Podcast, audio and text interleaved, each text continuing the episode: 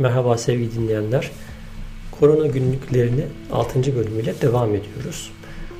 Bu bölümde de yine günlük hayat nasıl geçiyor, evde neler yapıyoruz bunlardan söz etmeye çalışacağım.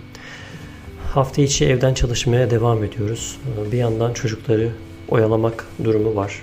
Özellikle çocuklu aileler bu süreçte bu anlamda ciddi olarak yara aldı diyebilirim. Çünkü Amerika'da çocuk bakımı çok büyük bir hadise. Özellikle çocukların okul sonrasında çalışan aileler için after school dediğimiz veya işte before school dediğimiz okul öncesi okul sonrası bakım yerlerinde ve okulların bir takım programlarına katıldığını düşünürsek şu anda bunların hiçbirisinin olmaması çalışan aileler için ciddi anlamda sıkıntı haline geldi diyebiliriz. Tabi bu süreçte bir yandan da Ramazan ayı geldi.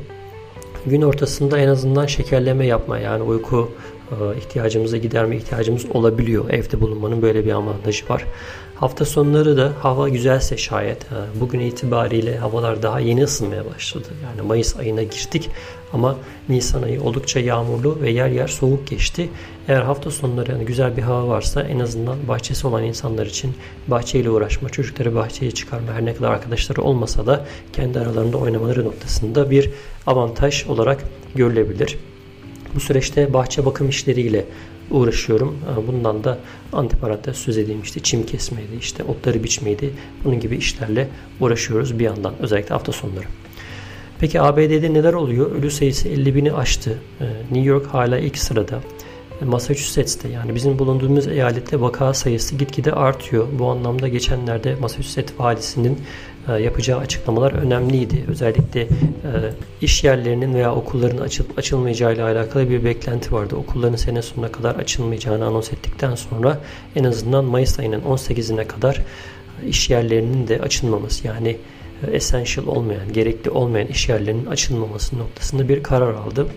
Ama bunun yanında hemen civar eyalet olan Connecticut eyaletinde de e, işte berber salonu gibi iş yerlerinin iki hafta sonra açılması kararı alınınca insanlar tabii bir telaşa düştü. Özellikle Massachusetts'te yaşayıp da Connecticut'a gidip e, işte berber salonlarını kullanma ihtiyacı olan insanların bir şekilde Massachusetts e, gelir grubuna e, olumsuz etkisi olacağını e, söyleyip eleştirdiler. Fakat bu süreçte özellikle sayının gitgide arttığı bir süreçte hala da vakaların e, yani iniş trendine geçmediği bir süreçte iş yerlerinin açılmasının çok mantıklı olduğunu kimse söyleyemiyor.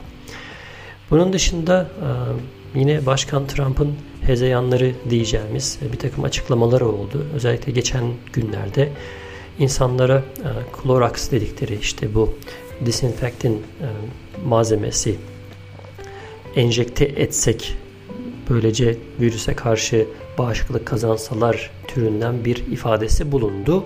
E, her ne kadar sonrasında bunu şaka olarak söylediğini e, ifade etse de o anki ifadelerinde gayet ciddi bir tavrı olduğu için insanlardan ciddi bir tepki aldı diyebiliriz. Hatta Sağlık Bakanlığı görevden alacağı söyleniyor bu tepkiler sonrasında. Bir gün sonrasında bu açıklamayı yaptığı bir gün sonrasında basın mensuplarının sorularını almadı. Ee, normalde bir buçuk saat iki saat süren bir açıklaması olurdu. Pek çok soru alırdı. Her ne kadar kendi uslubuyla bazı basın mensuplarına terslese de bu açıklamasının hemen sonrasındaki gün hiç basın mensubu sorusunu almayarak odayı yani e, açıklama yapılan salonu terk etti. E, sonrasında da birkaç gün sonra Beyaz Saray için başka bir e, bayan sözcü açıklama yaptı. Trump biraz geri plana çekildi bu süreçte bu hadiselerin bu şekilde gelişmesinden dolayı. Trump'ın şöyle bir iddiası var. Bir an önce ekonomiyi açmak istiyor. Eyaletlerin tekrar normal hayatlarına dönmesini istiyor. Böyle bir baskı yapıyor.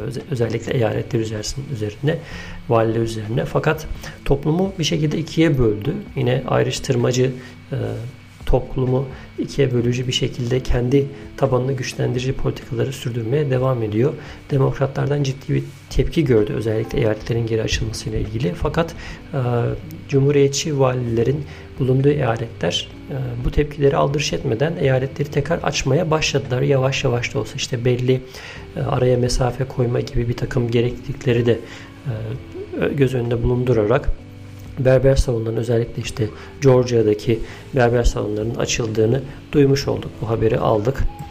Tabi önümüzdeki günler durumun nasıl ilerleyeceğini gösterecek eğer bu eyaletlerin yeniden açılmasının vaka sayılarının tekrar ikinci bir sefer artmasına sebep olacak mı yoksa normal hayat seyrinde devam edecek mi bunu hep birlikte göreceğiz. Bu anlamda belli eyaletler hala teyakkuzda olmaya devam ediyorlar. Hatta en son e, Michigan eyaletiydi yanılmıyorsam demokrat vali açmama kararı alınca Trump e, destekçileri hatta üzerlerinde silahlarla e, eyalet binasını bastılar ve bunu bu durumu protesto ettiler. Massachusetts eyaletinde e, markete veya işte dışarı çıkarken maske takma zorunluluğu getirildi. Okullar yıl sonuna kadar açılmayacak, uzaktan eğitime devam edilecek. İşsizlik maaşına yapılan başvuruların tavan yaptığını öğrenmiş olduk bu süreçte. Haftalık 600 dolar civarında bir işsizlik maaşı verildiğini öğrendim. Yine Massachusetts valisi önderliğinde bir yardım kampanyası başlatıldı.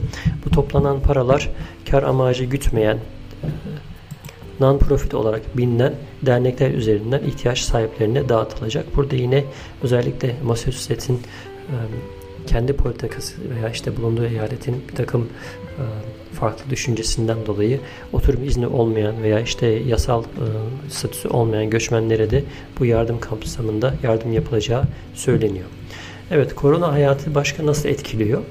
Araba ve ev satışları durma noktasına geldi diyebiliriz. Otogaleriler ve araba tamircileri genelde ikisi beraber oynuyor. Aynı kurum içerisinde çalışıyorlar. İnternet üzerinden satış yapmaya devam ediyorlar. Hatta 4 aya kadar taksit ertelemeli çok cazip e, yani A, araba alma kampanyaları var. Tamir için eve gelip hatta arabanızı alıyorlar. Sizin için arabayı tamirhaneye götürüyorlar. Hatta geri getirip bırakıyorlar. Bunun için de ekstra ücret talep etmiyorlar. Ev satışları da bir şekilde devam ediyor. Özellikle internet üzerinden evleri turlamak, evi görmek mümkünmüş. Ee, fakat çok detaylı bilgiye sahip değilim. Marketlerde müşteri sınırlaması var. Bazı büyük marketlerde insanlar kapıda mesafeyi koruyacak şekilde bekliyorlarmış. O şekilde insanları içeri alıyorlar. Belli bir sayı limit var. Ee, belli müşteri üzerinde e, içeriye sayı belli sayı üzerinde müşteri içeri almıyorlar. Food Bank dediğimiz işte aşevine benzer kuruluşlarda ciddi bir talep olduğu söyleniyor. Televizyon programlarında evden sunum yapan spikerleri e, görmek mümkün. Evlilerin işte salonlarından sunum yapıyorlar pek çoğu. Bu süreçte e, bir Zoom isimli e, görüntülü konuşma programı oldukça popüler oldu. Malum Türkiye'de de mutlaka duyulmuştur bu. Tabi belli eleştirilere hedef oldu. Ee, şu an hala daha en fazla görüntülü e, konuşma programı olarak geçiyor. Özellikle güvenlik açıkları noktasında ciddi eleştirilere maruz kaldı. Microsoft, Cisco veya Google gibi kuruluşlar Zoom ile rekabet edebilmek için kendi alternatiflerini biraz daha ön plana sürmeye çalıştılar bu süreçte. İnsanların evlerinde işlerini görmeleri ve işte çocukların eğitimlerini evlerinde sürdürmelerinden dolayı ister istemez bir printer yani yazıcı aleti alma e, ihtiyacı oldu. Bu anlamda yazıcı satışlarında veya işte kartuş satışlarında bir artış olduğu söyleniyor. Özellikle ödev yapma çocukların işte çıktı alarak o ödevleri tekrar geri yüklemesi noktasında bir ihtiyaç oldu. Bunun dışında yine çocukları oyalamak için işte boya kalemleri, renkli kalemler, su, su boyası, oyun hamuru gibi oyuncakların da satışlarında artış olduğu söyleniyor. Evet genel olarak günlüklerimizin 6. bölümünde size aktaracaklarım bu kadar.